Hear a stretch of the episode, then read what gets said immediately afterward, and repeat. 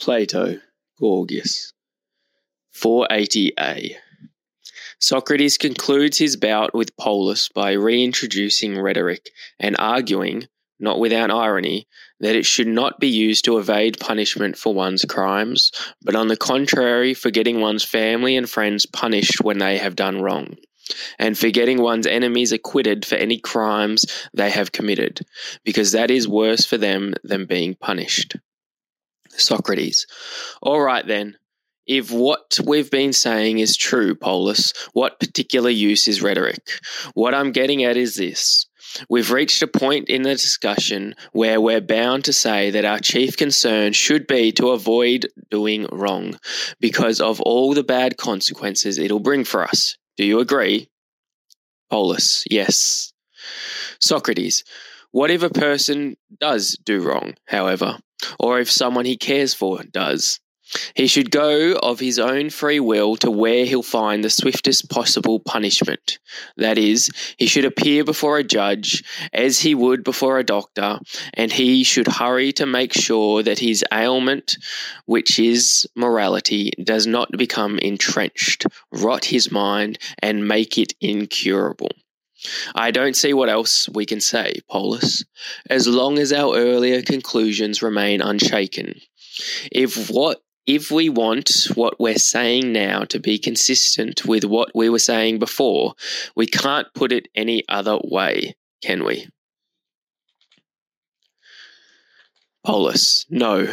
Of course we can't, Socrates. Socrates. So this rules out using rhetoric to defend wrongs, Polus, whether they're being committed by ourselves, our parents, friends, children, or country.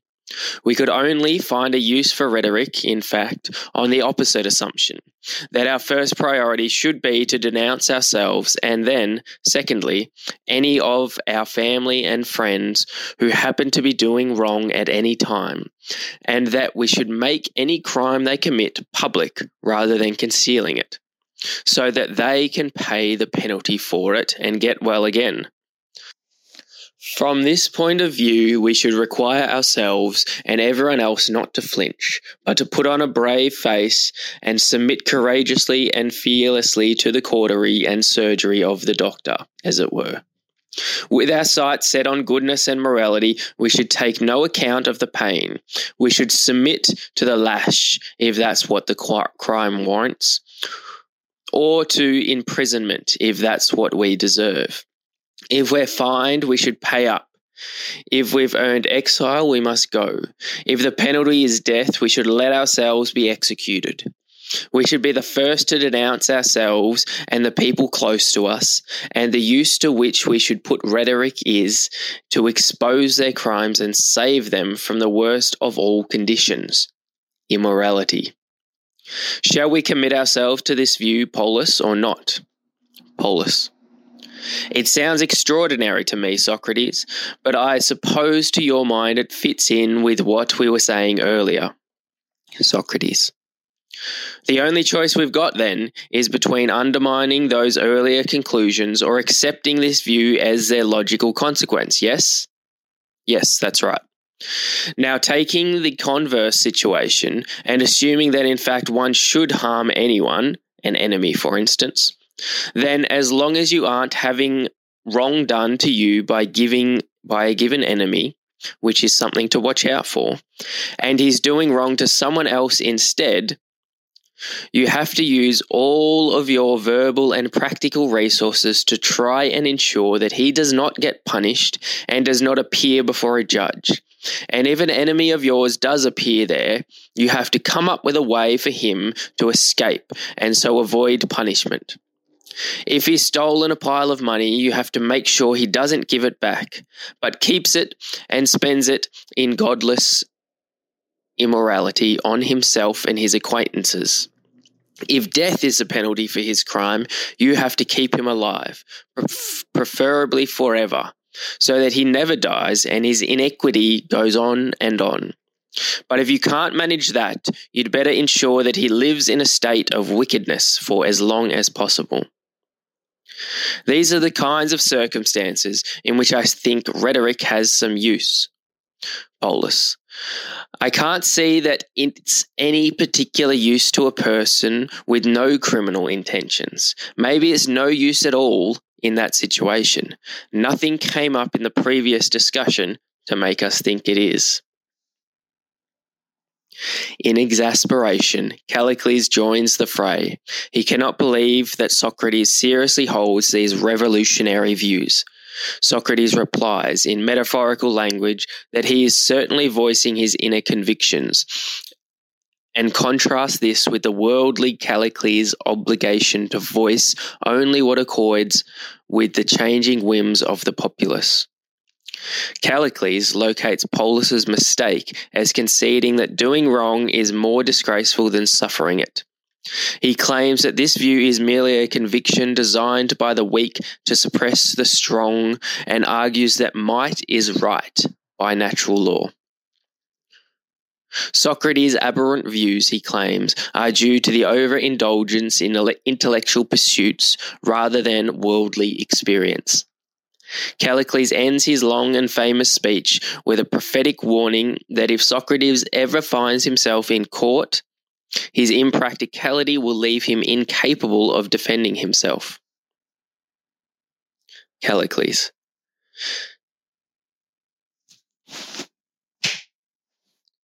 Callicles. Tell me, Chaerephon, is Socrates serious or is he having us on? Chaerephon. I think he's perfectly serious, but there's nothing like asking the man himself. Callicles. All right, I'd certainly love to do that, Socrates. May I ask you a question? Are we to take it that you're serious in all this, or are you having us on? You see, if you're serious, and if what you're saying really is the truth, surely human life would be turned upside down, wouldn't it? Everything we do is the opposite of what you imply we should be doing. Callicles. So, if there weren't any air. Fuck. Socrates. Callicles, if there weren't areas of overlap within all the individual variety of human experience, if a person's experiences were private and couldn't be shared by others, it wouldn't be easy to communicate one's own experience to anyone else. I say this because I have an idea that you and I do, in fact, share an experience that of having two loves each. I love Alcibiades, the son of Cleinias, and philosophy. And your two loves are the Athenian populace and Demus, son of Pyrilampes. Now, you're terribly clever, of course, but all the same, I've had occasion to notice that you're incapable of objecting to anything your loved ones say or believe. You chop and change rather than contradict them. If in the assembly of the Athenian people refuse to accept an idea of yours, you change tack and say what they want to hear. And your behavior is pretty much the same with that good looking lad of Pyrilampes.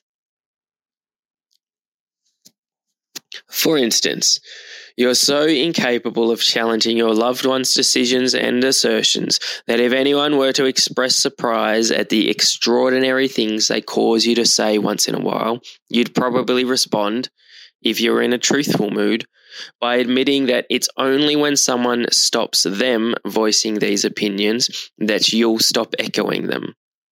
And that's more or less what you're bound to hear from me as well, you know. So rather than expressing surprise at the things I've been saying, you should stop my darling philosophy voicing these opinions. You see, my friend, she's constantly repeating the views you've just heard from me, and she's far less fickle than my other love. I mean, Alcibiades says different things at different times, but philosophy's views never change. And what you're finding puzzling at the moment is typical of what she says. You were here throughout the discussion, however, so it's up to you either to prove her wrong by showing, as I said a short while ago, that wrongdoing, particularly unpunished wrongdoing, is not absolutely the worst thing that can happen, or to leave this notion unrefuted. But if you leave it unrefuted, then I swear to you by the divine dog of the Egyptians that it'll cause friction between you and Callicles. Callicles, there will be discord within your whole life. And yet, my friend, in my opinion, it's preferable for me to be a musician with an out of tune lyre or a choir leader with a cacophonous choir. And it's preferable for almost anyone in the world to find my beliefs misguided and wrong, rather than just one person, me, to contradict and clash with myself. Callicles. Spoken like a true popular orator, I'd say, Socrates. All that passion, but it's only because what's happened to Polus is exactly what happened to Gorgias. And Polus told Gorgias off for letting you manipulate him into that situation. You ask Gorgias whether he'd teach morality to a hypothetical pupil of his who had come to learn rhetoric and didn't already know what was right and what was wrong. And Gorgias, according to Polus, was embarrassed into saying that he would, because people would typically be offended if anyone said that he couldn't teach it. It was as a result of this concession that he was forced to contradict himself. And Polus went on to point out that this is exactly the situation you relish. He was mocking you then, and I think he was right to do so. But now it's his turn. Exactly the same thing happened to him. To be specific, where I think Polus was at fault was in agreeing with you that doing wrong is more contemptible than suffering wrong. It was this admission of his which enabled you to tie him up in logical knots and muzzle him. He was just too embarrassed to voice his convictions. You pretend that truth is your goal, Socrates, but in actual fact, you steer discussions towards this kind of ethical idea. Ideas which are unsophisticated enough to have popular appeal and which deepen entirely on convention, not on nature. They're invariably opposed to each other, you know, nature and convention. I mean, and consequentially, if someone is too embarrassed to go right ahead and voice his convictions, he's bound to contradict himself. This, in fact, is the source of the clever but unfair argumentative trick you've devised. If a person is talking from a conventional standpoint, you slip in a question which presupposes a natural point of view. And if he's talking about nature, you substitute convention. On this matter of doing and suffering wrong, for instance, to take the case at hand, Polus was talking about what was more contemptible from a conventional standpoint. But you adopted the standpoint of nature in following up what he said. Because in nature, everything is more contemptible if it is also worse, as suffering wrong is. Whereas convention ordains that doing wrong is more contemptible. In fact, this thing, being wronged, isn't within a real man's experience. It's something which happens to slaves who'd be better off dead because they're incapable of defending themselves or anyone else they care for against unjust treatment and abuse. In my opinion, it's the weaklings who constitute the majority of the human race, who make the rules. In making these rules, they look after themselves and their own interests. And that's also the criterion they use when they dispense praise and criticism.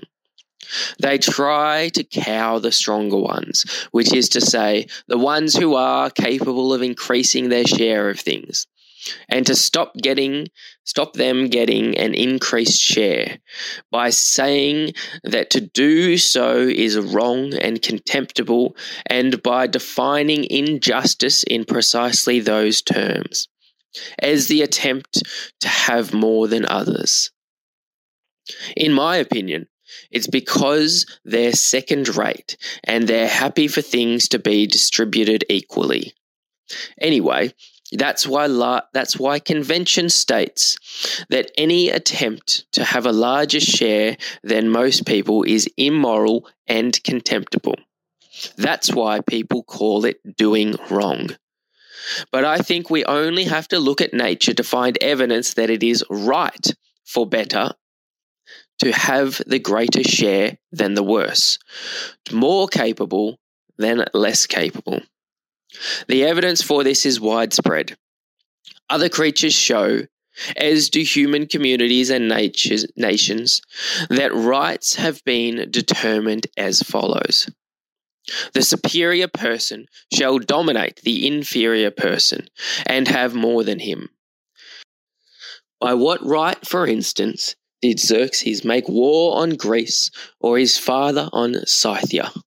Not to mention countless further cases of the same kind of behavior. These people act, surely, in conformity with the natural essence of right. And yes, I'd even go so far as to say that they act in conformity with natural law, even though they presumably contravene our man made laws. What do we do with the best and strongest among us? We capture them young, like lions, mold them, and turn them into slaves by chanting spells and incantations over them, which insist that they have to be equal to others and that equality is admirable and right.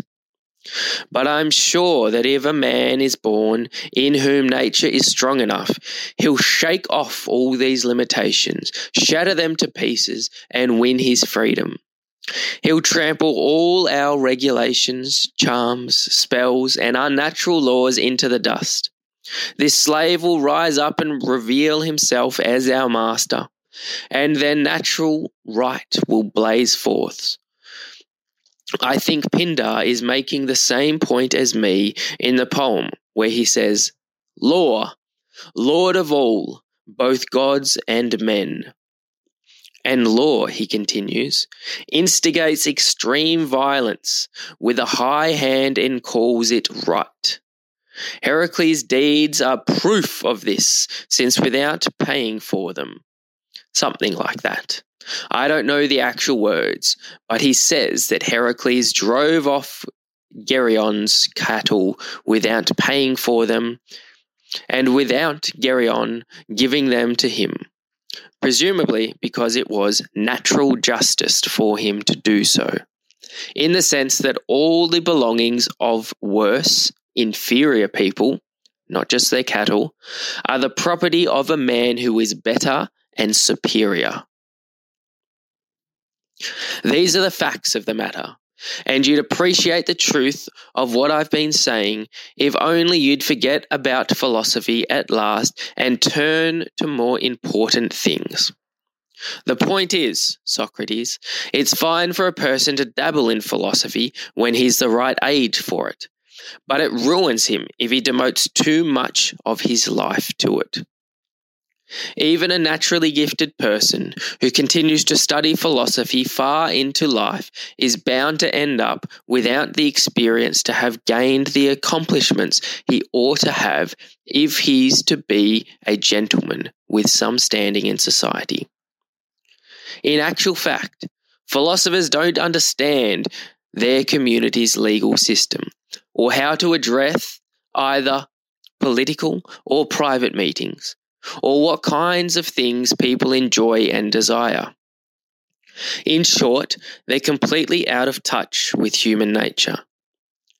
When they do turn to practical activity, then, in either a private or political capacity, they make ridiculous fools of themselves, just as, I imagine, politicians make fools of themselves when they're faced with your lot's discussions and ideas.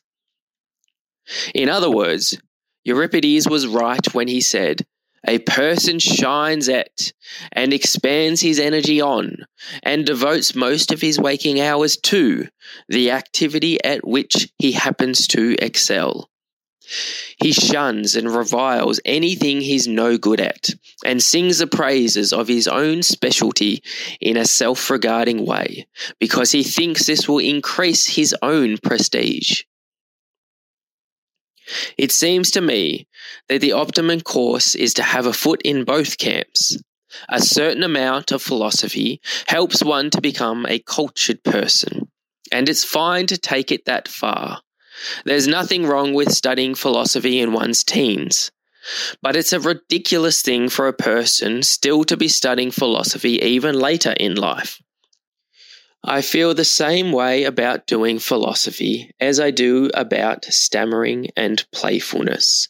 I enjoy seeing a child stammer and play games when he's still young enough for this kind of behavior to be expected from him. It's pleasantly unaffected, I think, and appropriate to the child's age. When I hear a young child coming out with fluent sentences, however, it seems harsh, grates on my ears, and strikes me as degrading somehow. On the other hand, the phenomenon of a grown man stammering or playing childish games seems ridiculous and immature, and you want to give him a good thrashing. That's how I feel about people who do philosophy as well. I don't mind seeing a young lad take up philosophy, it seems perfectly appropriate. It shows an open mind, I think, whereas neglect of philosophy at this age signifies pettiness and condemns a man to low estimation of his own worth and potential. On the other hand, when I see an older man who hasn't dropped philosophy but is still practicing it, Socrates, I think it is he who deserves a thrashing. You see, as I said a moment ago, under these circumstances, even a naturally gifted person isn't going to develop into a real man because he's avoiding the heart of his community and the thick of the agora, which are the places where, as Homer tells us, a man earns distinction. Instead, he spends the rest of his life sunk out of sight, whispering in a corner with three or four young men, rather than giving open expression to important and significant ideas. I'm quite fond of you, Socrates, and that's why I react to you in the same way as it happens that Euripides had Zethus, whose words I quoted moments ago, react to Amphion. I move to copy Zethus talking to his brother and say, Socrates, you're neglecting matters you should not neglect. Look at the noble temperament with which nature has endowed you. Yet, what you're famous for is behaving like a teenager. You couldn't deliver a proper speech to the councils which administer justice, or make a plausible and persuasive appeal, or put passion into a proposal designed to help someone else. And yet, my dear Socrates, now please don't get cross. It's because I'm fond of you that I'm going to say this. Isn't this a state of embarrassment for you and anyone else who keeps going deeper and deeper into philosophy? The point is that if you or any of your sort were seized and taken away to prison, unjustly accru- accused of some crime, you'd be incapable as I'm sure you're well aware, of doing anything for yourself. With your head spinning and mouth gaping open, you wouldn't know what to say. And if, when you appeared in court, you were faced with a corrupt and unprincipled prosecutor, you'd end up dead. If it was the death penalty he wanted. Oh, Socrates, what a clever discovery this is. It enables you to take a naturally gifted person and ruin him. It makes a person incapable of defending himself or of rescuing himself or anyone else from terrible danger.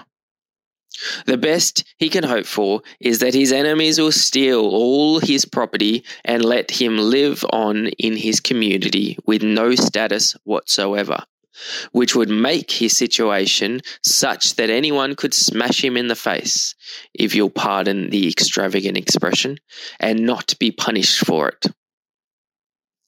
No, Socrates, please take my advice and stop your cross examinations. Practice the culture of worldly affairs and take up the kind of occupation which will make your wisdom famous and leave to others the subtle route of spouting drivel or rubbish. These are the right kinds of terms for it, which leaves you living in a deserted house. Don't model your behavior on these quibblers, but on people who make a living and earn a great many benefits for themselves, not the least of which is prestige.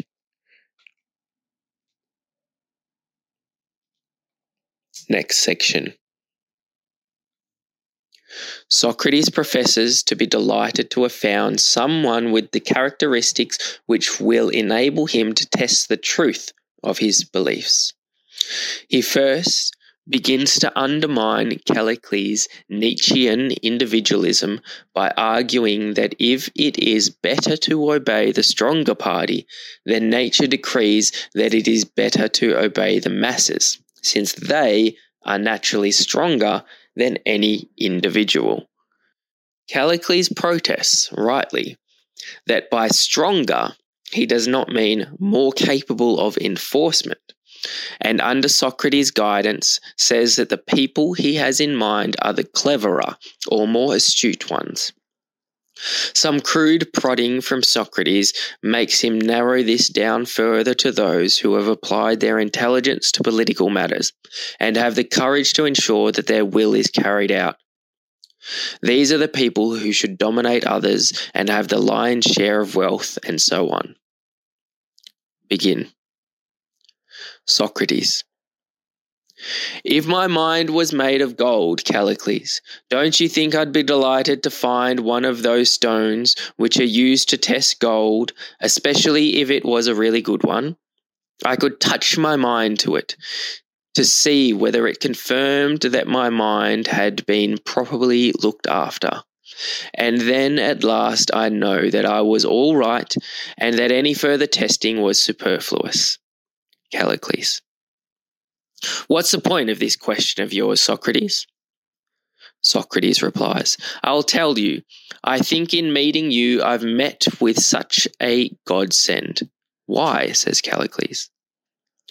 Socrates, if you confirm the beliefs I have in mind, then I can be sure that those beliefs are true because it occurs to me that for anyone to be able to test whether or not a person's life is as it should be, he has to have three qualities. These are knowledge, affection, and candor. And you have the complete set. I come across a lot of people, you see, who can't test me because they don't have your knowledge. And then there's another lot who are knowledgeable enough but refuse to tell me the truth because they don't care for me as you do. Then there are our two visitors here, Gorgias and Polus, who have the knowledge and are fond of me, but are too easily embarrassed to speak their minds. It's indisputable, surely, that they're riddled with inhibitions. In fact, their sense of propriety is so acute that they had the gall to contradict themselves in front of a large number of witnesses, and to do so on the most important matters in the world. You are the only one with a complete set of qualities, however. You've had what many Athenians will call an adequate education, and you're fond of me. What makes me think so? I'll tell you. I'm aware, Callicles, that the four of you Tisander of Aphidne, Andron, the son of Androtion, Nausicydes of Cholarges, and yourself. Tell one another your ideas. And I once overheard you discussing the question of how far intellectual studies should be taken. I know the conclusion you reached was that detailed knowledge was undesirable, and you advised one another to be alive to the danger of being subtly corrupted by excessive knowledge. And now you're giving me the same advice you gave your closest friends. That's good enough evidence for me. I'm sure you really are fond of me. Finally, it's clear that you're not the kind of person to let any sense of propriety stand in the way of your speaking your mind. It's not just that you yourself has said you're not, but also that your earlier words confirm the truth of this claim. So it's obvious how things now stand.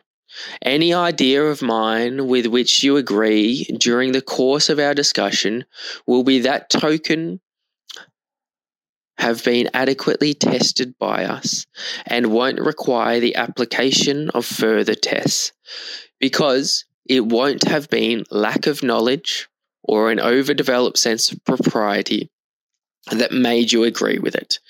And since you're fond of me, as you yourself admit, you won't have done so deceitfully either. In actual fact, then, our agreement about a point will be what conclusively demonstrates its truth. What sort of person should one be? What should a person do with his life? And how thoroughly should he devote himself to his chosen occupation? What should he be doing when he's young? And what should he be doing when he's older? The first attempt to find answers to these questions is the finest work in the world, Callicles. You accuse me of being misguided about these matters, but if I'm going wrong anywhere in my own life, the mistake isn't deliberate, I assure you. It's merely the result of stupidity on my part. So please don't stop the kind of criticism you began, but let me hear a convincing argument about what I ought to do with my life and how to achieve that objective.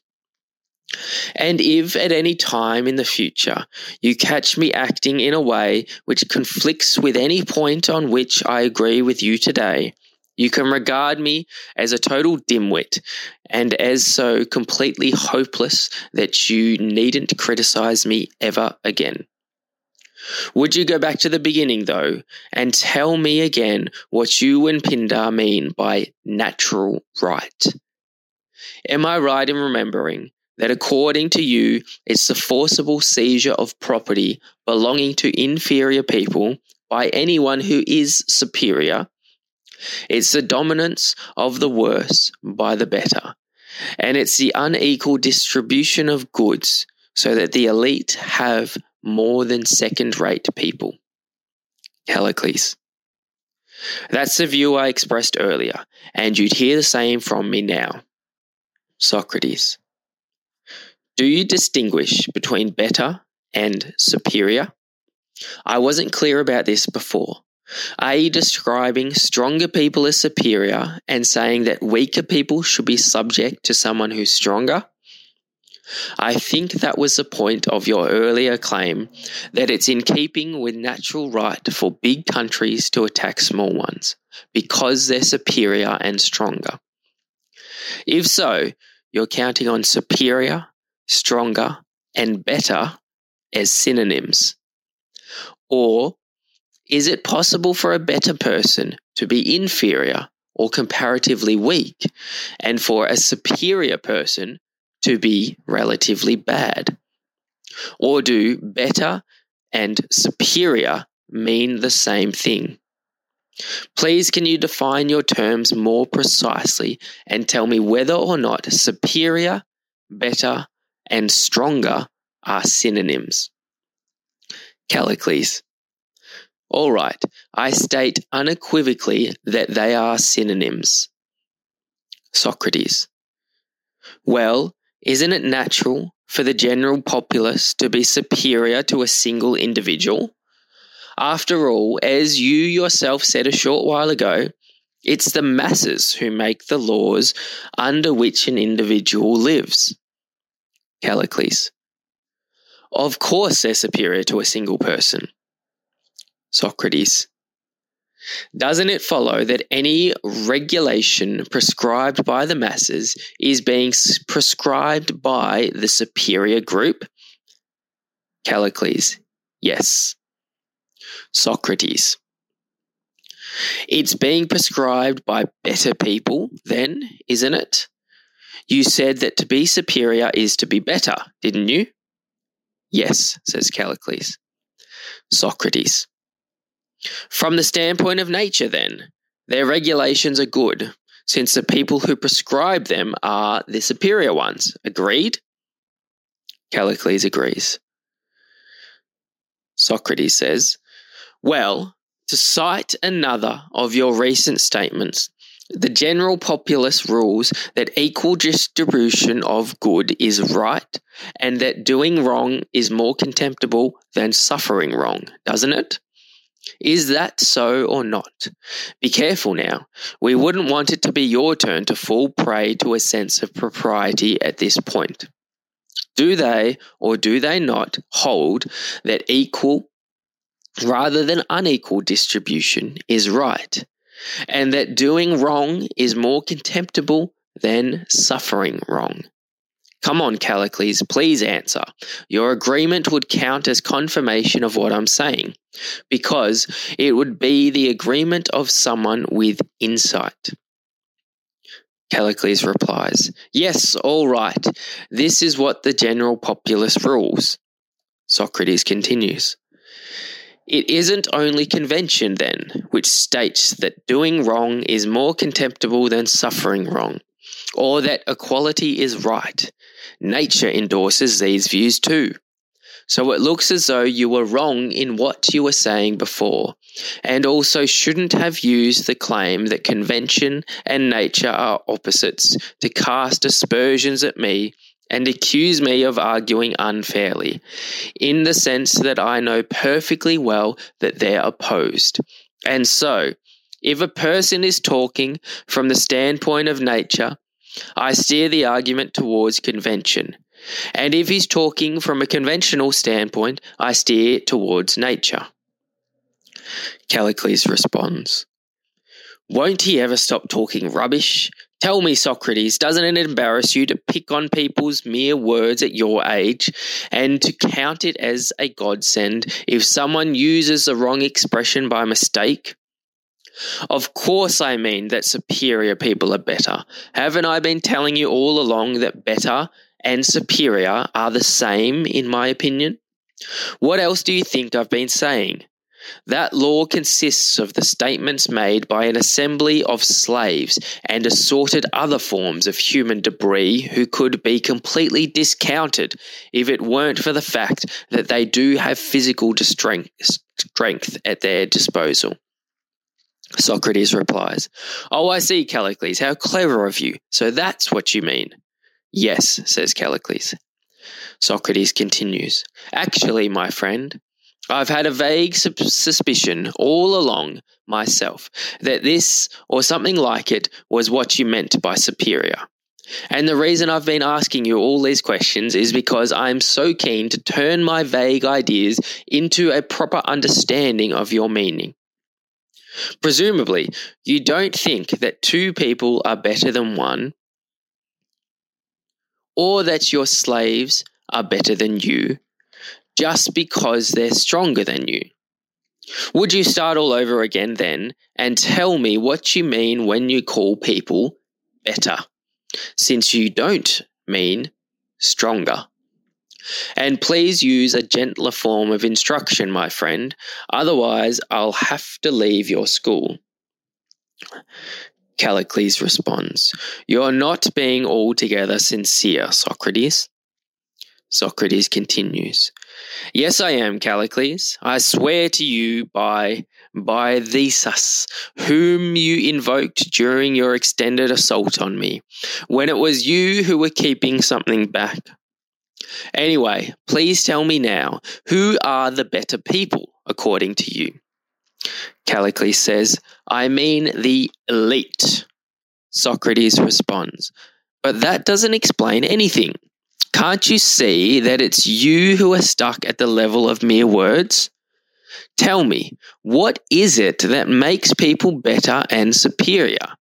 Is it greater cleverness? Or what?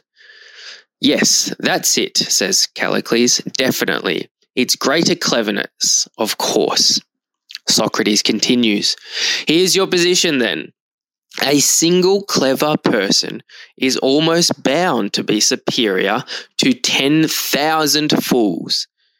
Political power should be his, and they should be his subjects. and it is appropriate for someone with political power to have more than his subjects. Now, I'm not picking on the same form of words you used, but that, I take it, is the implication of what you're saying of a single individual being superior to 10,000 others.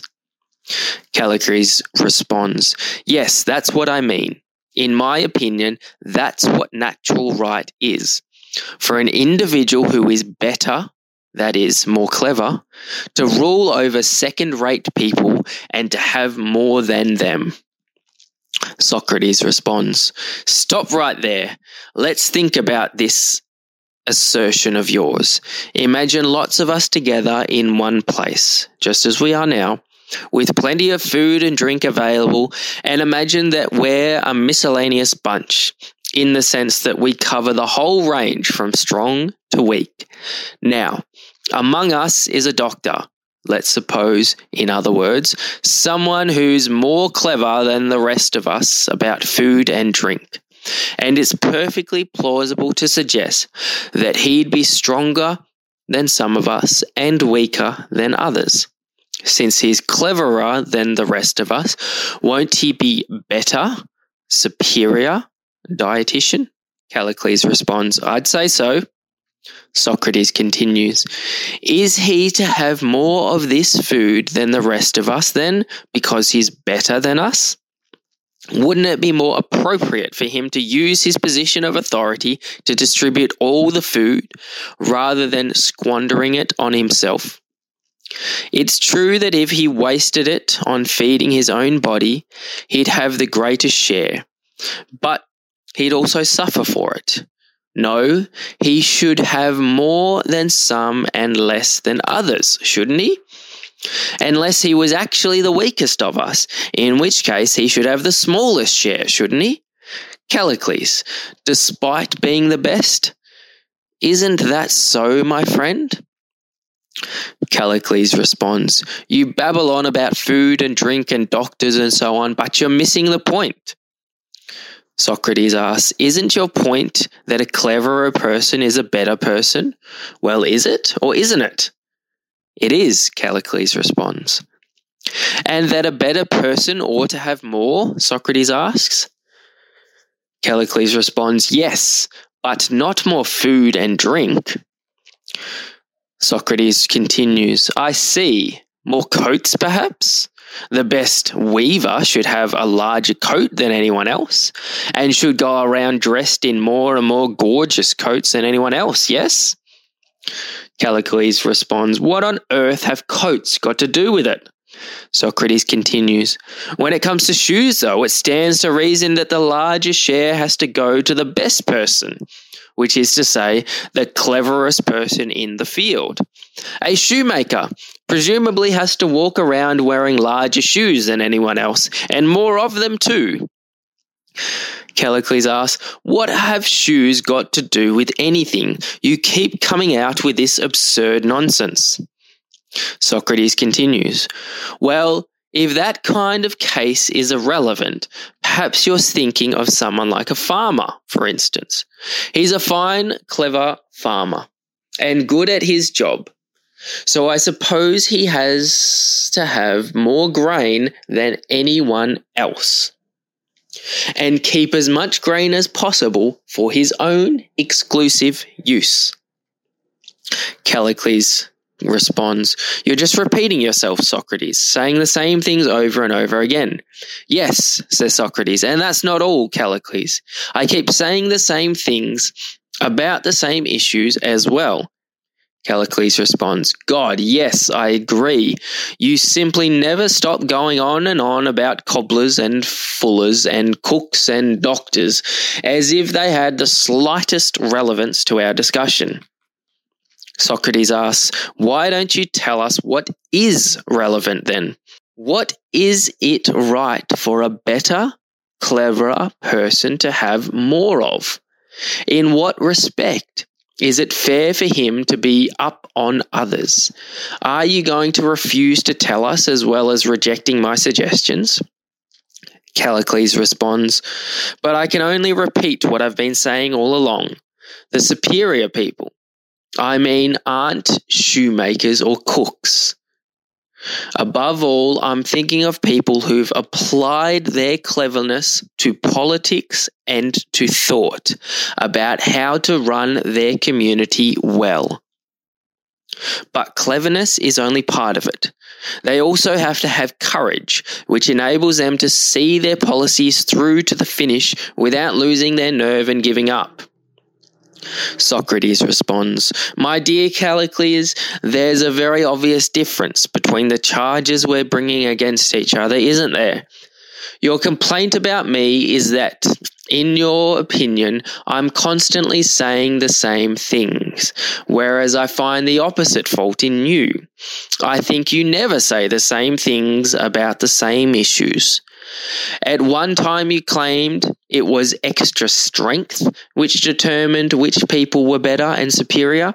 Then, later, you said it was extra cleverness. And now you've come up with something else again.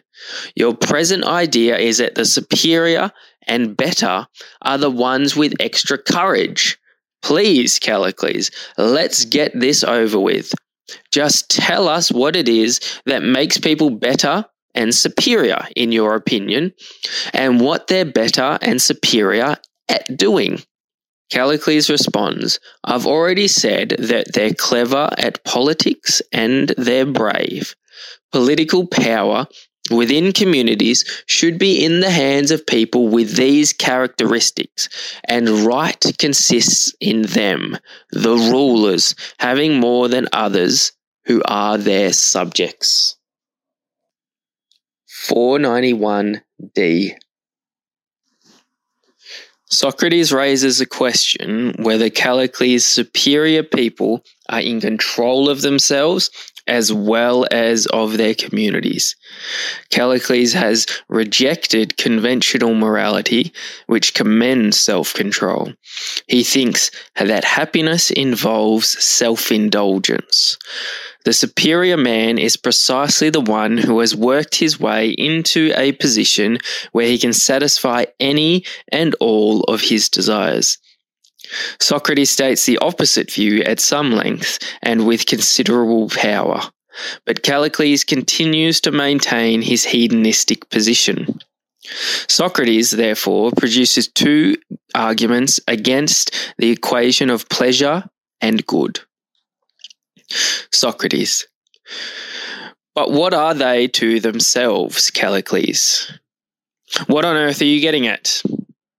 Are they rulers or subjects? What do you mean? Callicles says. I'm talking about each one of them ruling himself. Or is there no need for him to rule himself, but only others? Callicles responds, What do you mean, ruling himself?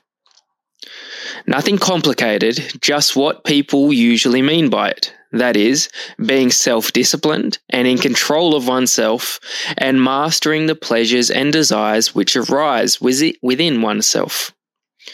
Callicles responds, What a naive thing to say. By self discipline, you mean folly. Socrates, I can't believe you said that. I don't see how anyone could fail to appreciate that I mean no such thing. Callicles says, No, Socrates, that's exactly what you mean, because human happiness is incompatible with enslavement to anyone. What nature approves and sanctions, on the other hand, I'm going to speak bluntly to you now, is this. The only authentic way of life is to do nothing to hinder or restrain the expansion of one's desires until they grow no larger. At which point, one should be capable of putting courage and cleverness at their service and satisfying every passing whim. Now, I don't think most people can do this, and that's why they condemn those who can. They're ashamed, and they try to disguise their failings by claiming that self indulgence is contemptible, which, as I explained earlier, is an attempt to enslave those who were naturally better than them. And why do they praise self discipline and justice? Because their own timidity makes them incapable of winning satisfaction for their pleasures. Imagine someone born to inherit a kingdom, or someone who lacks this initial advantage, but has been equipped by nature with the resources for gaining some position of power, for being a dictator, for example, or a political leader. In all honesty, could anything be more shameful? Could anything be worse for these kinds of people than self discipline and justice? They would exchange the freedom to enjoy the good things of life without interference from anyone for the voluntary acceptance of a master, namely the conventions, opinions, and strictures of the majority. Under this wonderful regime of justice and self discipline, how could they possibly be happy? When even if they did have political power, they wouldn't be able to use it to their friends' advantage and to their enemies' disadvantage. No, Socrates, if you want to hear the truth, and you do claim that's your goal, it's that if a person has the means to live a life of sensual, self indulgent freedom, there's no better or happier state of existence. All the rest of it, the pretty words, the unnatural man made conventions, they're just all pointless t- trumpery. Socrates replies, Thank you, Callicles, for this generous and frank elaboration of your position. You see, what you're doing here is giving a clear account of things which other people think, but are reluctant to voice out loud. Please, I beg you, do all you can to sustain the momentum until there's really no chance of our mistaking the right way to live. I have a question for you. We shouldn't restrain our desires, you say, if we're going to fulfill our potential, but should let them grow as large as possible and then do whatever it takes to satisfy them. And this, you claim, is a good state of existence. Is that right? Yes, that's my position, Callicles responds. So the idea that people who need nothing are happy is wrong? Callicles responds, Yes, because otherwise there'd be nothing happier than a stone or a corpse. Socrates continues, but the people you are calling happy have a terrifying life as well. The point is, you see, that it wouldn't surprise me if Euripides were true. Who's to say whether life might not be death and death life? Perhaps we really are corpses. In fact, I did once also hear a wise man claim that we are dead and that the body is a tomb and that the part of the mind which contains the desires is in fact characterized by susceptibility and its instability. It was this part of the mind, it seems, which a clever storyteller, from Sicily perhaps or Italy, called a jar. Although he derived the name from the fact that it is plausible and persuasive, he also identified fools with non initiates and said about the part of the mind where the desires are located that in fools, which is to say, when this part is in an unrestrained and uncapped state, it is a leaky jar. This is his analogy for its insatiability. His position is the opposite of yours, Callicles. He produces evidence to suggest that there's no one in Hades, by which he means all that is unseen, worse off than these who go about trying to fill one leaky jar with water they bring to it in another equally leaky vessel, a sieve. According to my source, the storyteller's sieve is the mind. He used the image of a sieve to imply that the minds of fools are leaky, in the sense that they're too unreliable and forgetful to prevent things spilling out. This is pretty extraordinary stuff, I suppose, but it does clarify the evidence which I'd like to use to persuade you, if I possibly can, to change your mind. To prefer an orderly life in which one is perfectly content with whatever is to hand, to a self indulgent life of insatiable desire. Am I getting through to you at all? Instead of your previous view, Do you accept that self discipline makes for greater happiness than self indulgence? Or will it make no difference at all to what you think, even if I tell you story after story with the same moral? Callicles responds, Now you're nearer to the mark, Socrates. Socrates continues, All right, here's another analogy from the same school as the one I've just reported.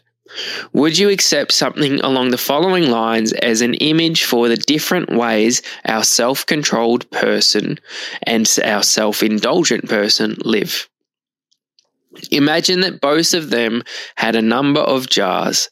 The jars belonging to one of them are intact and are filled variously with wine, honey, milk, and so on and so forth. And suppose that each of these liquids is rare and hard to come by, and that it takes a great deal of strenuous work to get them. Now, once our first man has filled up his jars, he stops channeling the liquids into his jars and gives them no further thought. As far as they're concerned, he can rest easy. The other character, however, is just as capable of getting the liquids, albeit with the same degree of difficulty, but his vessels are cracked and flawed, and he's forced to work day and night at keeping them full or else suffer terribly. If this is what the two lives are like, then would you say that a life of self indulgence is happier than one of self restraint? Does this argument of mine make any impression on you or not?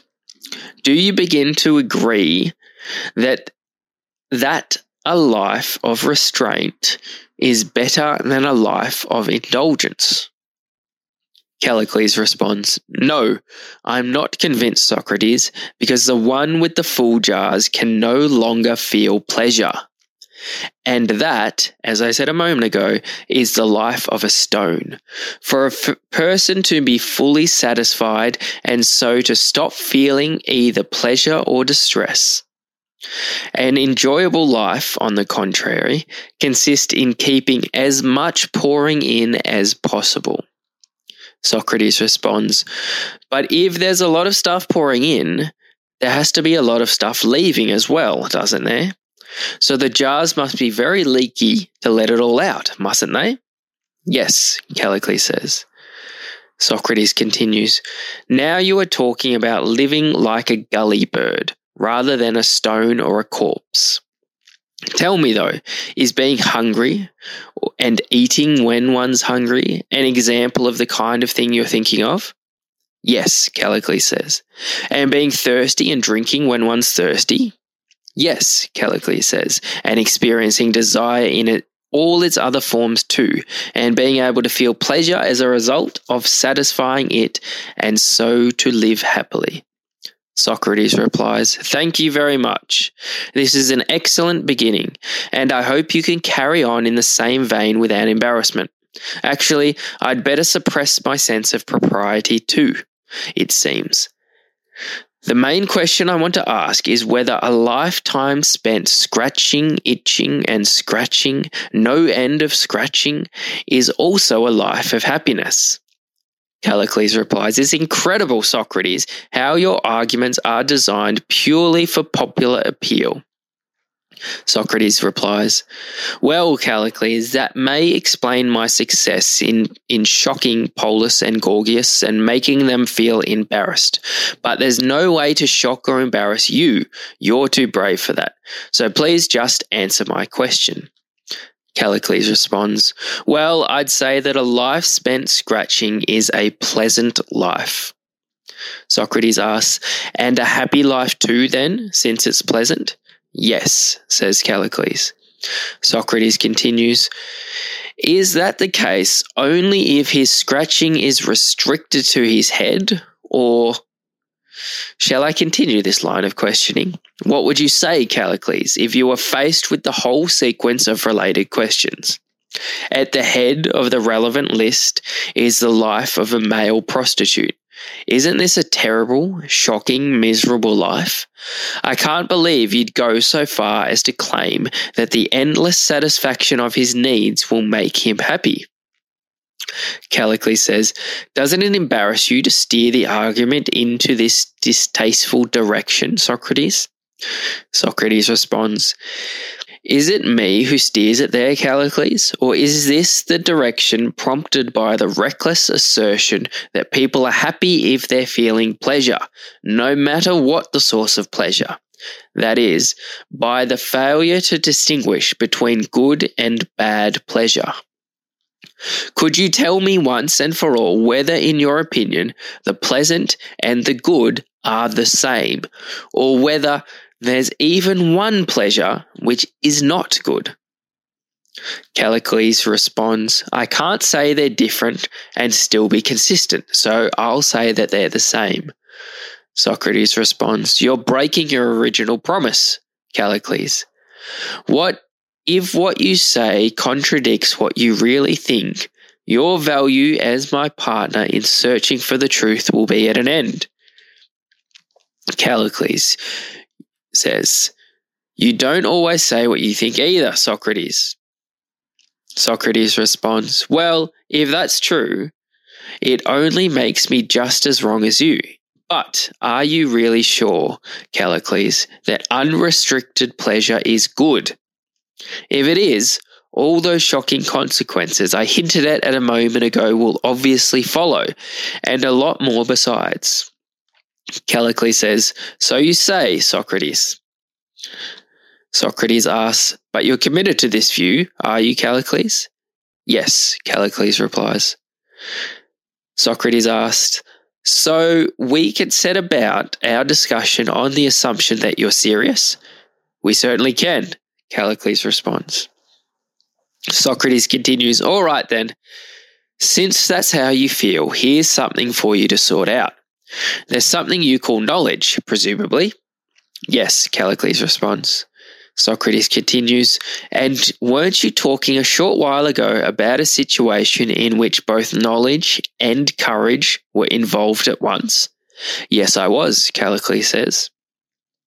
Socrates continues, It's because you think of courage as being different from knowledge that you spoke of them as two separate qualities, surely?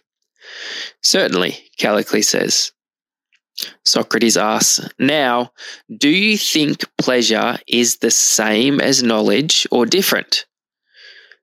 Callicles responds, What an intelligent question. It's different, of course. And if is courage different from pleasure as well? asks Socrates. Of course, Callicles responds. Socrates continues. All right, let's have it on record that Callicles of Acharnae claims that pleasure and good are identical, but that knowledge and courage are different from each other and from goodness. Callicles asks, and what shall we say about Socrates of Alopece? Does he or does he not agree with Callicles? Socrates responds, He does not. What's more, I think that after proper reflection on his own state, Callicles will disagree too. Here's a question for you. Wouldn't you say that people who live well are in the opposite situation from those who live badly? Yes, Callicles says. Socrates continues Now, if these two states are opposed to each other, then the same principle which applies to health and illness is bound to apply to them as well, isn't it? I mean, it isn't possible for a person to be healthy and ill at the same time, or to get rid of health and sickness at the same time. What do you mean? Callicles asks. Socrates responds, Well, any part of the body you want to take should illustrate my point, if you think about it. For instance, if you know that a person's eyes can be in a diseased state, and we say he's got an eye infection. Of course, Callicles says. Socrates asks, He hasn't also got healthy eyes at the same time, has he? Of course not, Callicles says. Socrates asks, What about when he gets rid of his eye infection? Is he also at that point getting rid of his eye's health too? Does he end up losing both at once? Certainly not, Callicles says. Because that's too incredible and preposterous thing to happen, isn't it? Socrates says. Exactly, Callicles responds. What he does, surely, is gain and lose each of them alternately. Doesn't he? Callicles agrees. And doesn't the same principle apply to strength and weakness as well? Callicles agrees. And to speed and slowness? Callicles agrees. Here are some other opposites things which are good and things which are bad, the state of happiness and the state of unhappiness. What about each of them? Does one alternately gain and lose each of these pairs? No doubt about it, Callicles says. Socrates continues, wherever we find a person losing and keeping things at the same time, then we'll know that we're not faced with the good and the bad. Do you agree with this? Please think carefully before answering. Callicles answers, Yes, I agree without any reservation at all.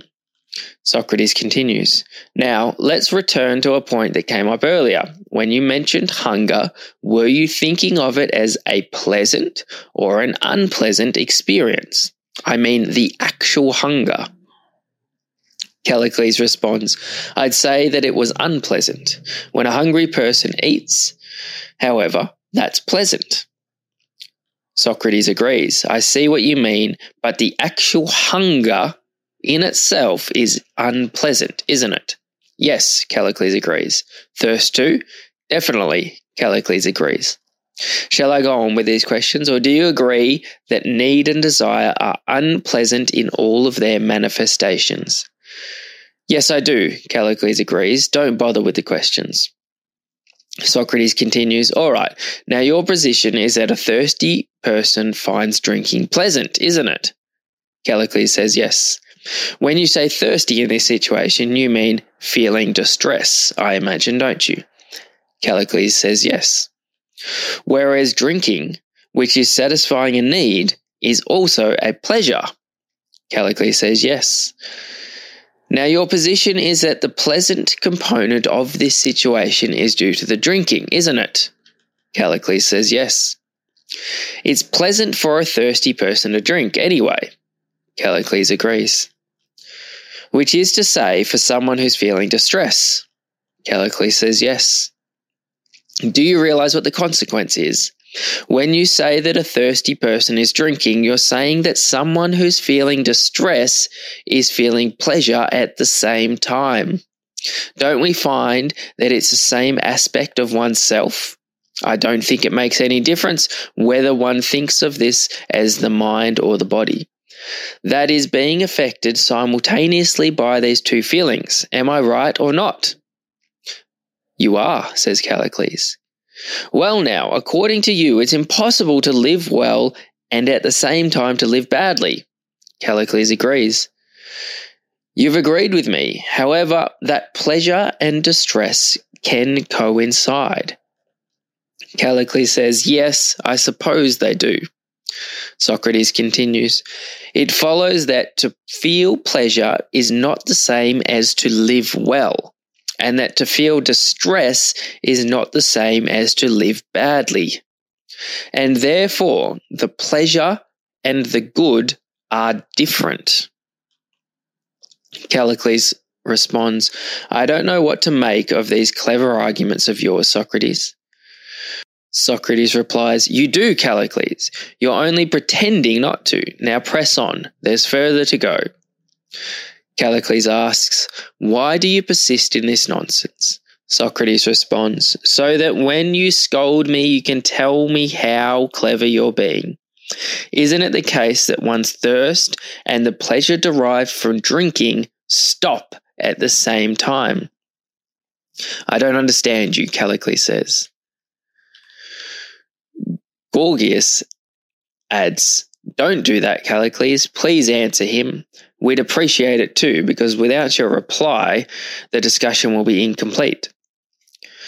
Callicles responds, But all these futile little questions are typical of the way Socrates tries to prove people wrong, Gorgias.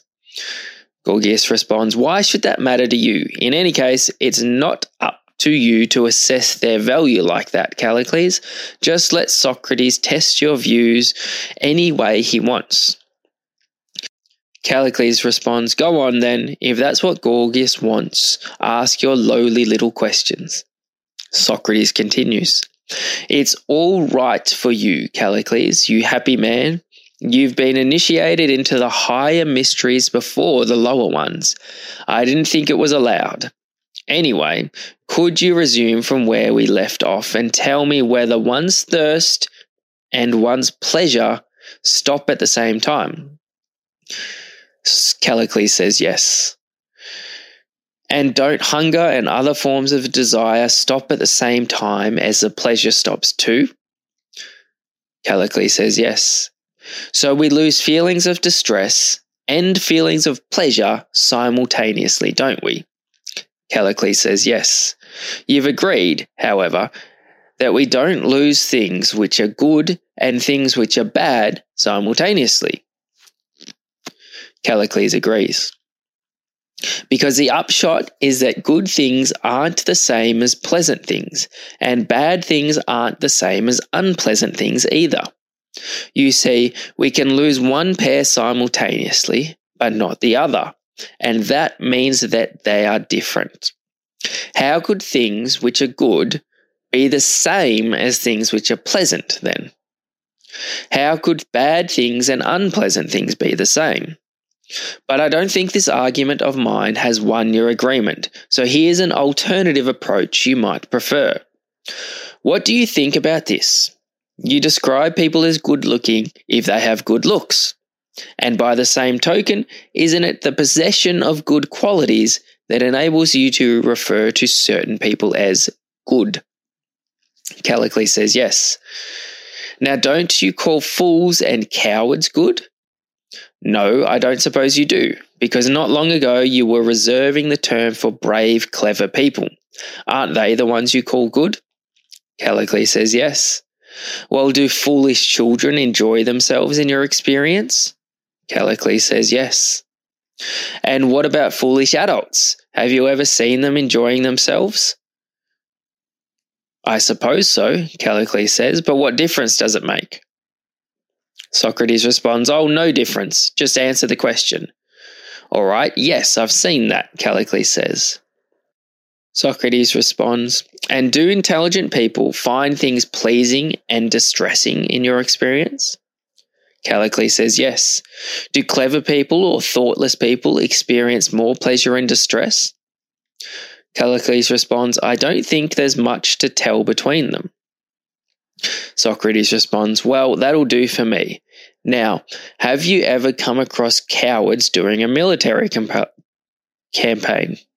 Callicles says yes. And which lot struck you as being more pleased when the enemy forces were falling back? The cowards or the brave men?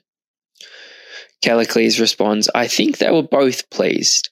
The cowards marginally more so, perhaps.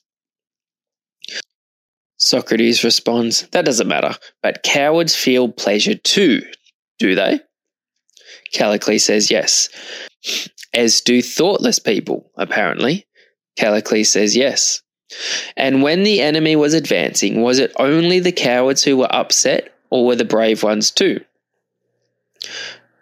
Both were, Callicles says. To the same degree, the cowards suffered more intensely, I suppose. Socrates asks, And when the enemy was falling back, they were more pleased? Maybe, says Callicles. Socrates continues, So what you're saying is that although thoughtless people and clever people, and cowards and heroes, feel pleasure and distress to almost the same degree, cowards experience these feelings more intensely than heroes. Callicles says yes. But it's the clever ones and the heroes who are good, whereas the cowards and the fools are bad. Isn't that so? Callicles says yes. Doesn't it follow that there's little to tell between good people and bad people in terms of how much pleasure and distress they experience? Callicles says yes. Are good people and bad people almost equally good and bad then? Or is it even the case that bad people are more good, in fact?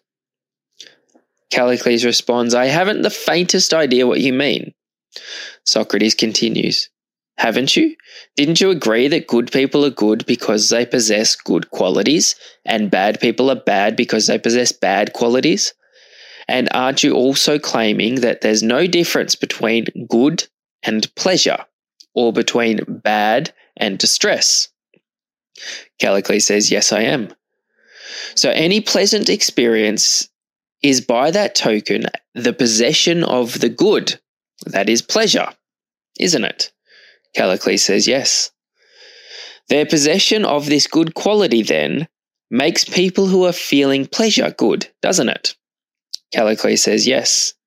And unpleasant experiences are the possession of bad qualities or feelings of distress. Yes, Callicles responds. And it's the possession of bad qualities which makes bad people bad, isn't it? Or have you changed your mind about this? No, I haven't, says Callicles. So anyone who feels pleasure is good, and anyone who feels distress is bad. Callicles says yes. And aren't people good and bad to greater or lesser or roughly equal degree, depending on whether they experience feelings to a greater or lesser or roughly equal degree? Callicles says yes.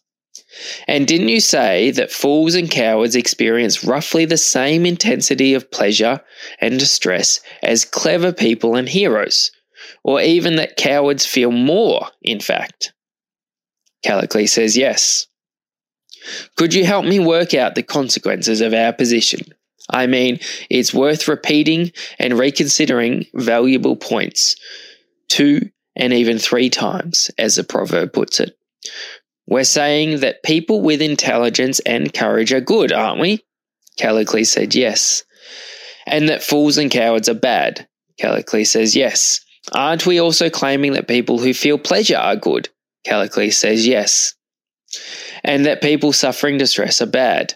Callicles says yes and that while there's little to tell between good people and bad people in terms of how much pleasure and distress they experience, bad people might experience more. Callicles says yes. This means that there's little to tell between good people and bad people in terms of how good and how bad they are, doesn't it? And that, if anything, bad people are better than good people. Apart from what we've already said, doesn't the idea that pleasure and good are the same have these additional consequences? I don't see how you can avoid this conclusion, Callicles. Do you? 499b. Callicles shifts from commending mere quantity of pleasure to admitting that there are qualitative differences between pleasures. This allows Socrates to reintroduce the distinction between means and ends. He argues that better pleasures are those whose longer term effects are good, which in turn confirms that pleasure is not the good, since the good is something pleasure can aim for. The good life then becomes a matter of foresight, not immediate feeling response, and therefore arguably requires expertise. Socrates reminds Callicles of his earlier distinction between empirical knacks, whose goal is pleasure, and true branches of expertise, whose goal is the good. He counts rhetoric as a knack and criticizes all the great figures of Athenian history as mere flatterers of populace before sketching an outline of what true rhetoric would aim to do for its audience. In short, the expertise required to enable someone to live the good life is not the rhetoric, rhetoric Gorgias practices and teaches. Callicles begins I've been listening to you for quite a while now, Socrates I've been saying yes on cue, but what I've been thinking about is the adolescent delight you take in seizing on any concession someone makes to you, even if he means it as a joke. Do you really think that I or anyone else would deny that there are better and worse pleasures? Socrates replies, Oh no, you're behaving terribly, Callicles. First you claim that such and such is the case, and then that it isn't the case. This is the way you'd treat a child, and it's so dishonest. I set out on this discussion in the belief that you were my friend and so wouldn't deliberately deceive me. But as it turns out, I was wrong. And now I've got to make the best of my situation, as the old saying goes, and accept this offering of yours. It seems that what you're saying now is that there are better and worse pleasures. Is that right? Callicles says yes. Well, beneficial ple- pleasures are good and harmful ones are bad, aren't they? Callicles says yes. Aren't they beneficial if they have a good effect and harmful if they have a bad effect? Callicles says yes. Are you thinking, for example, of the phys- physical pleasures of eating and drinking that we were talking about not so long ago? Of how some of them make the body healthy or strong or good in some other way? Would you call pleasures of this kind good and those which produce the opposite results bad? Callicles says yes. Does the same go for unpleasant experiences? Are some good and some bad? Callicles says yes. Good experiences are the ones we should be going for, shouldn't we? Whether they're pleasant or unpleasant. They're what we should be concerned with, aren't they? Callicles said yes. And hadn't we better avoid bad ones? Callicles says yes. Yes, because Polus and I decided, as you may remember, that the good in some form or other should be the reason for doing anything. Do you agree? Do you think, as Polus and I do, that all activity aims at the good and that the good should not be a means toward anything else, but should be the goal of every action? Are you going to support us and make it three? Callicles says yes. It follows that the good in some form should be the goal of pleasant activities, as much as of any other kind of activity, rather than pleasure being the goal of good activities. Callicles says yes. Now, is just anyone competent to separate good pleasures from bad ones, or does it take an expert? Callicles says it takes an expert. I think we'd better remind ourselves of another view I happened to express while talking to Polus and Gorgias. As you may remember, I held that there are some procedures which are restricted to pleasure. That's all they have to offer, and which fail to distinguish between better and worse. But I also held that there are other procedures which do know what's good and what is bad. I propose cookery as a typical example of a procedure which is concerned with pleasure. I called it a knack rather than an area of expertise. And medicine as a typical example of an area of expertise which is concerned with what is good. Now, for God's sake, Callicles, and for the sake of our friendship, please don't think it's all right for you to play games with me and answer my questions any old how without caring whether you contradict what you really think. And at the same time, please don't treat what you hear from me as if I were playing games with you. Are you somehow unaware that there's nothing which even a relatively unintelligent person would take more seriously than the issue we're discussing? The issue of how to live one's life? The life you're recommending to me involves the manly activities of addressing the assembled people, rhetorical training, and the kind of political involvement you and your sort are engaged in. But is that the right way to live? Or is this philosophical life of mine better? And if so, what makes it better? So perhaps it would be best for us to distinguish these two ways of life along the lines I tried out just now. And then, once we've agreed that they're different, we should try, if there really are two ways of life, to see how they differ and which of them is the one to follow. Anyway, may you may not yet have understood my point. Callicles says, No, I haven't understood. Socrates continues, All right, I'll try to explain myself better. You and I have already agreed that there's good and there's pleasure, and that the good and the pleasant are, ident- are not identical. We've also agreed that there are certain procedures and processes for obtaining each of these two ways of pursuing, respectively, pleasure and the good. But before I go any further, I'd better find out whether or not you accept this. Do you? Callicles says yes. All right then. I wonder whether you'll also go along with the idea I suggested to our friends here. That is, I wonder if you thought at the time that I was right.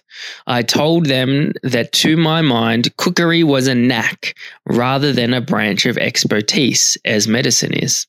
And I went on to say that one of these processes, medicine in fact, had considered both the nature of the object it looks after and the reasons for its actions, and could therefore explain its results. Pleasure, however, is the sole point of one's attention. There's absolutely no expertise involved in the way it pursues pleasure. It hasn't considered either the nature of pleasure or the reason why it occurs. It's a completely irrational process. It hasn't itemized things at all, so to speak. All it can do is remember a routine which has become ingrained by habituation and past experience. And that's also what it relies on to provide us with pleasant experiences. Do you think this is a satisfactory account? That's the main question. But then I also want to ask whether you think there are practices whose province is of the mind rather than the body, and which are analogous in the sense that while some of them involve expertise and work out in advance what will be best for the mind, others don't care about that and as was the case with cookery, have restricted their thinking to how the mind gets pleasure. Not only have they not given any consideration to whether there might be qualitative differences between pleasures, they're simply not interested in anything except gratifying the mind, whether this is to its disadvantage or advantage. The point is, Callicles, that I do think these practices exist. And I maintain that pandering like this to the pleasures of the body or the mind or whatever, without taking into consideration the question of better and worse, is flattery. What about you? Do you endorse this view of mine or disagree? Callicles replies, Oh, I agree, as a favour to Gorgias, and so that the discussion isn't left incomplete. Socrates asks, Now, can this only happen to one mind at a time rather than to two or more? Callicles responds, No, it can happen to two or more.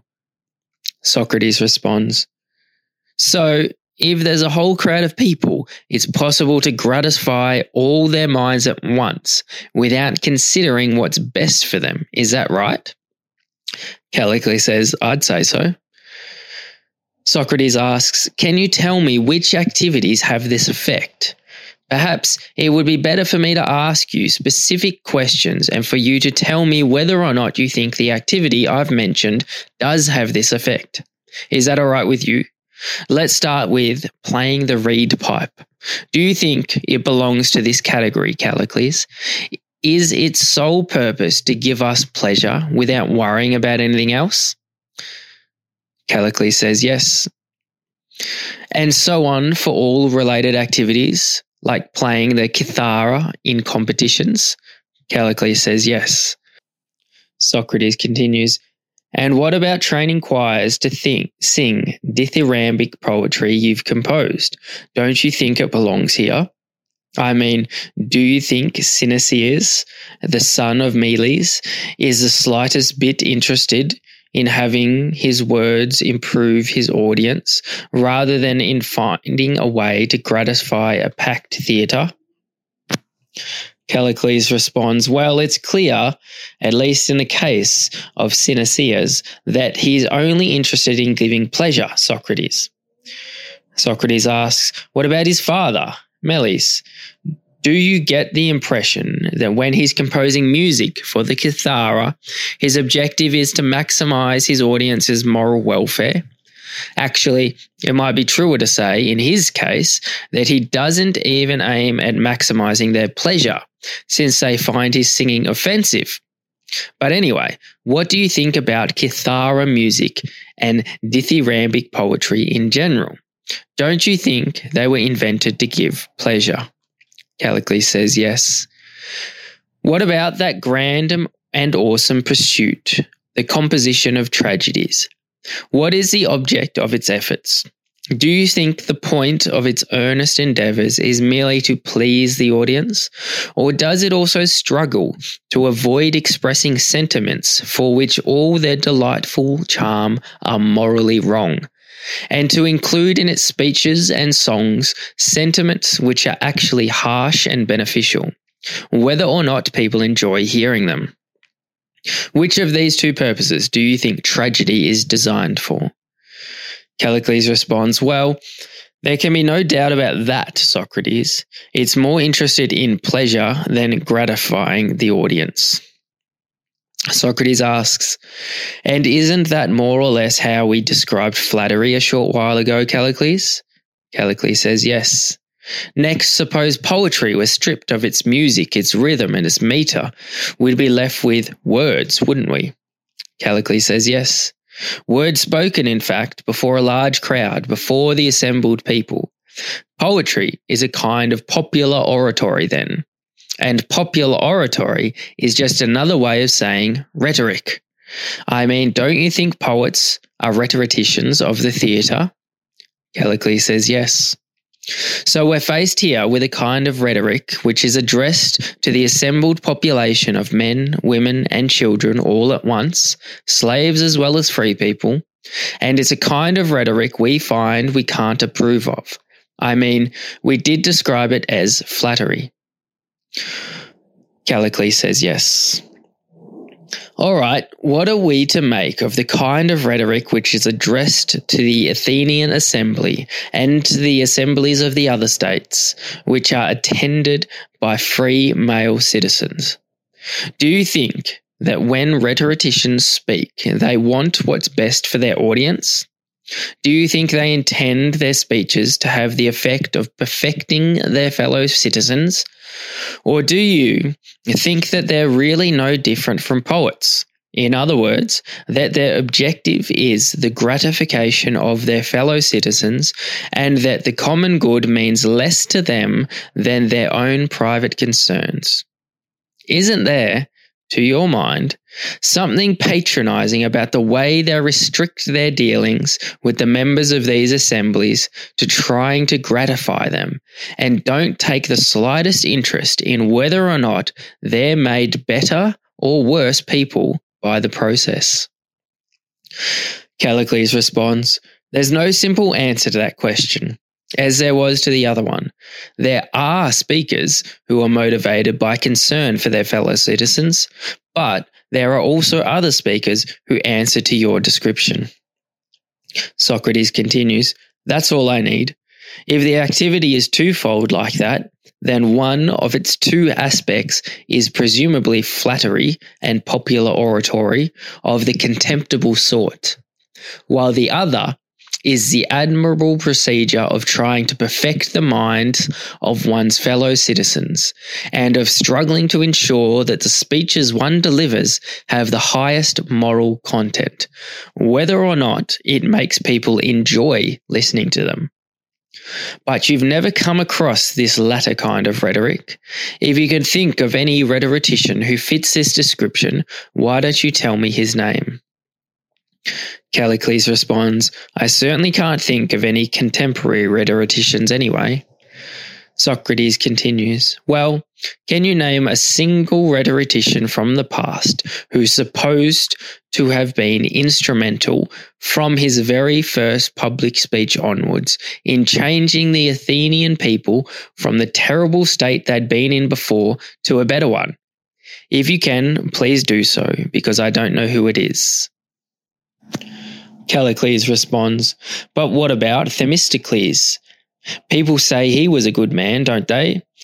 And then there are Cimon and Miltiades and Pericles, who's only recently died, and you actually heard him speak.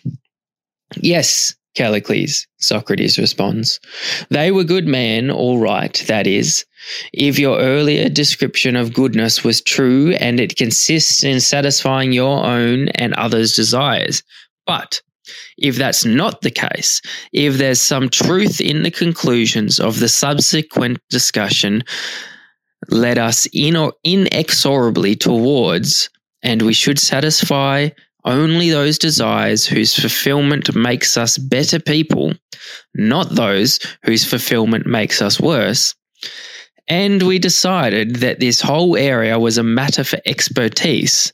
Well, can you say that any of the men you mentioned were good in that sense?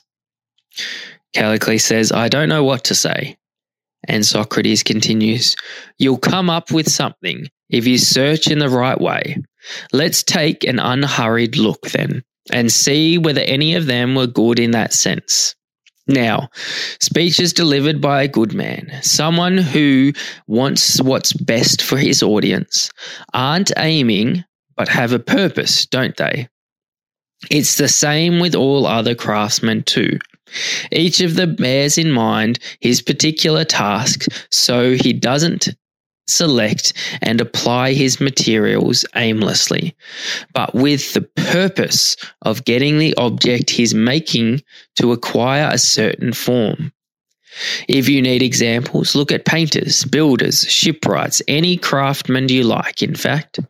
Each of them organizes the various components he works with into a particular structure and makes them accommodate and fit one another until he's formed the whole into an organized and ordered object. That's what all craftsmen do, including the ones we were talking about not long ago who deal with the human body, trainers and doctors, I mean. They order and organize the body in a way. Are we in agreement on this or not? Callicles says yes. So it takes organization and order to make a house good, does it? And without these qualities, any house is worthless. Callicles says yes. And the same goes for ships and for our bodies too, we're saying. Callicles says yes. And what about the mind? Can a disorganized mind be a good mind, or does it take organization and order to make the mind good as well? Callicles responds, We have to think so. The preceding argument leaves us no choice. Socrates then asks, Now, what do we call the effect of organization and order on the body? I suppose you mean health and fitness, Callicles says. Yes, Socrates says. Next, then, what do we call the effect of organization and order on the mind? What's the equivalent term to health in this sense?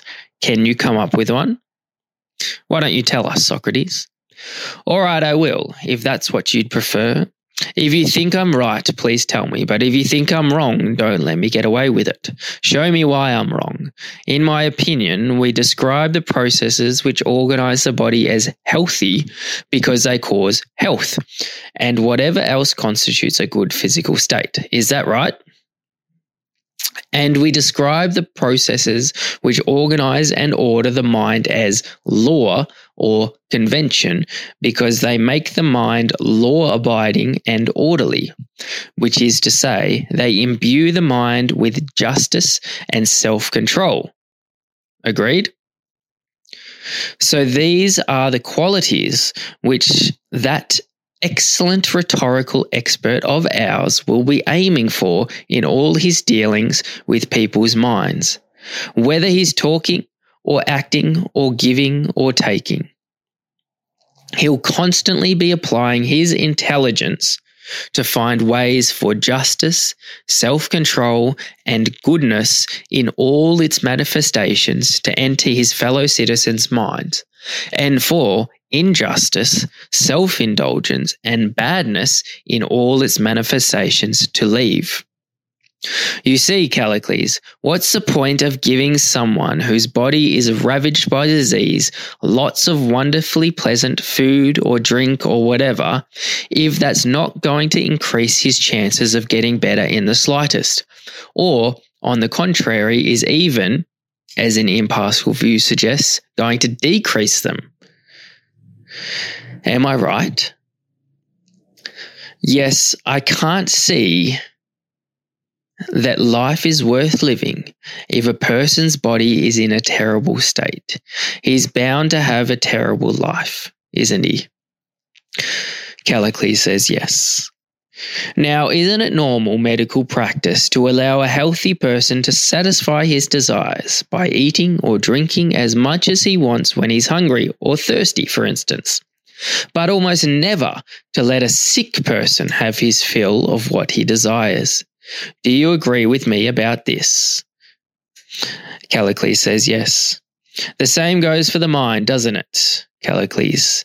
As long as it's in a bad state, which is to say, ignorant, self indulgent, immoral, irreligious, we must prevent it from doing what it desires and have it keep strictly to a regimen which will make it better. Because that's actually better for the mind. Now, to prevent it from doing what it desires is to discipline it, wouldn't you say? Callicles says yes. So, discipline is better for the mind than indulgence you were recommending not too long ago. 505c. Faced with defeat, Callicles resorts once more to sullen abuse. Socrates continues the argument alone. The good life and human happiness depend crucially, he argues, on self discipline. In fact, the whole universe can only function well as an orderly whole. The arguments he has been putting forward and this cosmic perspective provide the justification for the revolutionary view which provokes Callicles' entry into the discussion that doing wrong is worse than suffering it. Callicles begins I don't know what you're going on about, Socrates. You'd better find someone else to answer your questions.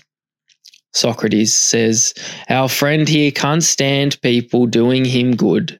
In fact, he can't stand what we've been talking about at all being disciplined. Callicles responds, Actually, these arguments of yours don't interest me in the slightest, and I've only been answering your question for Gorgias's sake. Socrates says, Well, what shall we do then? Are we going to break off mid discussion? That's up to you, Callicles says. Socrates continues People say it's wrong to leave even stories unfinished, though. A story needs a head on it, they say, otherwise it goes around headless. So please help our discussion get ahead by answering the rest of my questions. Callicles responds, You're a bully, Socrates. My advice to you would be to forget about the discussion, or at least find someone else to talk to. Socrates asks, Any volunteers? No. Let's not leave the argument unfinished. Callicles says, Couldn't you complete the argument yourself? Couldn't you just talk to yourself and answer your own questions? Socrates responds, Then I'd really have to be, as Epicharmus says, capable of saying all alone what it took two men to say before. By the looks of it, though, I don't have any choice in the matter. All right, let's do it that way. Once knowledge of what is and isn't true in these matters is out in the open, we'll all benefit equally. So I think we should all try to be the first to get there. I'll tell you how I think the argument goes on then, but it's up to you to challenge me and show me where I'm wrong. If any of you get the impression that I'm failing to recognize mistakes in my own thinking, The point is, you see, that I certainly don't speak as an expert with knowledge. I look into things with your help, and this means that if someone disputes something I've been saying and seems to me to be making a good point, I'm the first to admit it.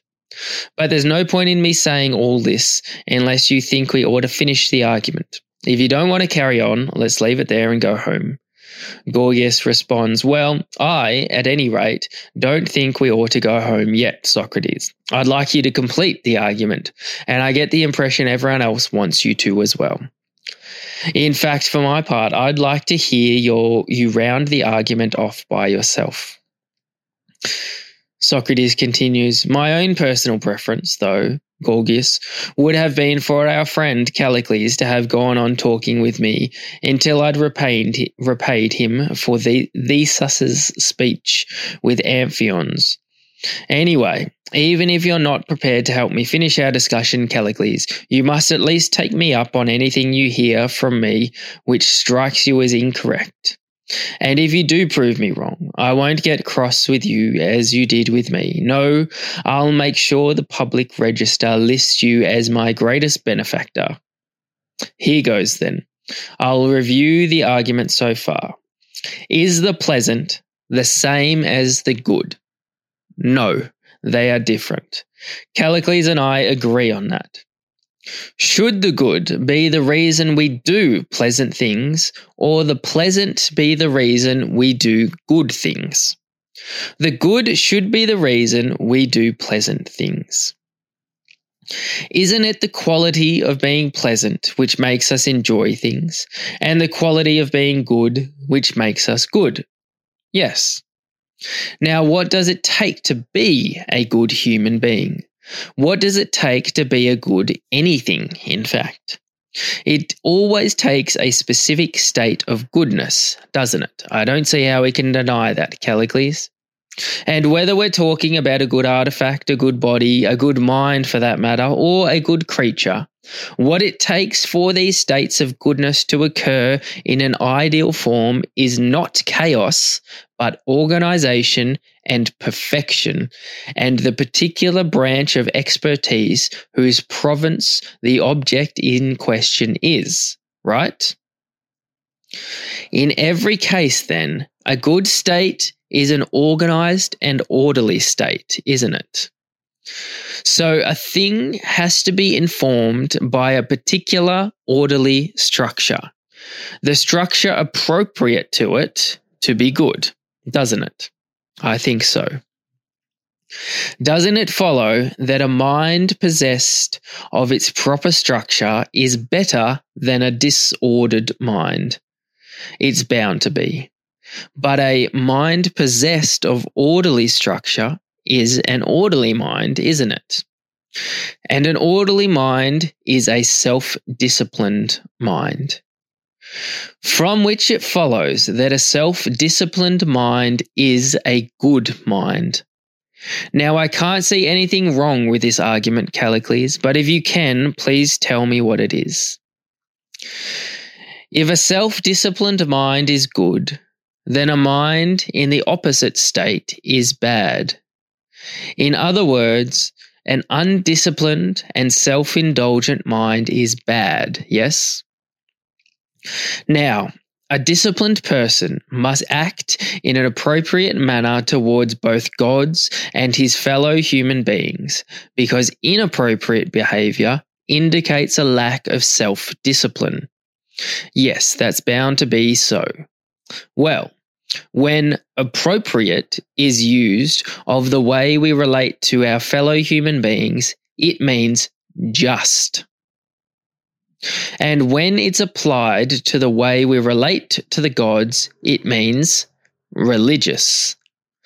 And of course, anyone who acts justly and religiously is a just and a religious person. He's also bound to have courage because a disciplined person doesn't choose inappropriate objects to seek out or to avoid. No, he turns towards or away from events, people, pleasures, and irritations as and when he should. and steadily endures what he should endure. It follows, Callicles, that because a self disciplined person. Plato, Gorgias, 480a. Socrates concludes his bout with Polus by reintroducing rhetoric and arguing, not without irony, that it should not be used to evade punishment for one's crimes, but on the contrary, for getting one's family and friends punished when they have done wrong, and for getting one's enemies acquitted for any crimes they have committed, because that is worse for them than being punished. Socrates. All right then. If what we've been saying is true, Polus, what particular use is rhetoric? What I'm getting at is this. We've reached a point in the discussion where we're bound to say that our chief concern should be to avoid doing wrong because of all the bad consequences it'll bring for us. Do you agree? Polus, yes. Socrates, what if a person does do wrong, however, or if someone he cares for does? He should go of his own free will to where he'll find the swiftest possible punishment. That is, he should appear before a judge as he would before a doctor, and he should hurry to make sure that his ailment, which is morality, does not become entrenched, rot his mind, and make it incurable. I don't see what else we can say, Polus, as long as our earlier conclusions remain unshaken. If what if we want what we're saying now to be consistent with what we were saying before, we can't put it any other way, can we? Polus, no. Of course we can't, Socrates. Socrates. So this rules out using rhetoric to defend wrongs, Polus, whether they're being committed by ourselves, our parents, friends, children, or country. We could only find a use for rhetoric, in fact, on the opposite assumption that our first priority should be to denounce ourselves, and then, secondly, any of our family and friends who happen to be doing wrong at any time, and that we should make any crime they commit public rather than concealing it, so that they can pay the penalty for it and get well again. From this point of view, we should require ourselves and everyone else not to flinch, but to put on a brave face and submit courageously and fearlessly to the cautery and surgery of the doctor, as it were. With our sights set on goodness and morality, we should take no account of the pain. We should submit to the lash, if that's what the crime warrants, or to imprisonment, if that's what we deserve. If we're fined, we should pay up. If we've earned exile, we must go. If the penalty is death, we should let ourselves be executed. We should be the first to denounce ourselves and the people close to us, and the use to which we should put rhetoric is to expose their crimes and save them from the worst of all conditions immorality. Shall we commit ourselves to this view, Polus, or not? Polus. It sounds extraordinary to me, Socrates, but I suppose to your mind it fits in with what we were saying earlier. Socrates. The only choice we've got then is between undermining those earlier conclusions or accepting this view as their logical consequence, yes? Yes, that's right. Now, taking the converse situation and assuming that in fact one should harm anyone, an enemy for instance, then as long as you aren't having wrong done to you by giving by a given enemy, which is something to watch out for, and he's doing wrong to someone else instead, you have to use all of your verbal and practical resources to try and ensure that he does not get punished and does not appear before a judge. And if an enemy of yours does appear there, you have to come up with a way for him to escape and so avoid punishment. If he's stolen a pile of money, you have to make sure he doesn't give it back, but keeps it and spends it in godless immorality on himself and his acquaintances. If death is the penalty for his crime, you have to keep him alive, preferably forever, so that he never dies and his inequity goes on and on. But if you can't manage that, you'd better ensure that he lives in a state of wickedness for as long as possible. These are the kinds of circumstances in which I think rhetoric has some use. Polus.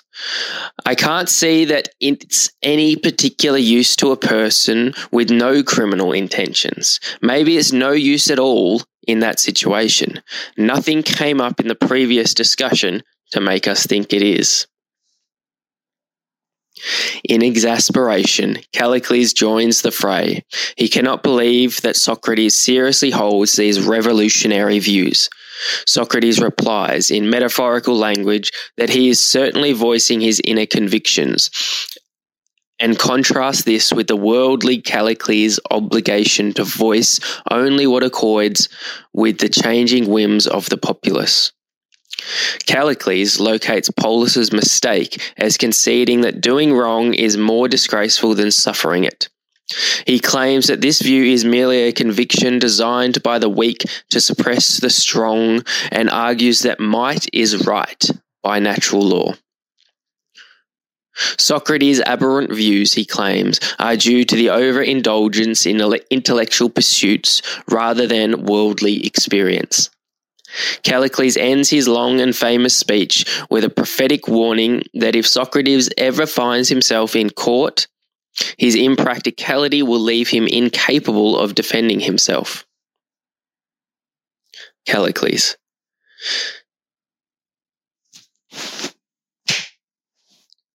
Callicles. Tell me, Chaerephon, is Socrates serious or is he having us on? Chaerephon. I think he's perfectly serious, but there's nothing like asking the man himself. Callicles. All right, I'd certainly love to do that, Socrates. May I ask you a question? Are we to take it that you're serious in all this, or are you having us on?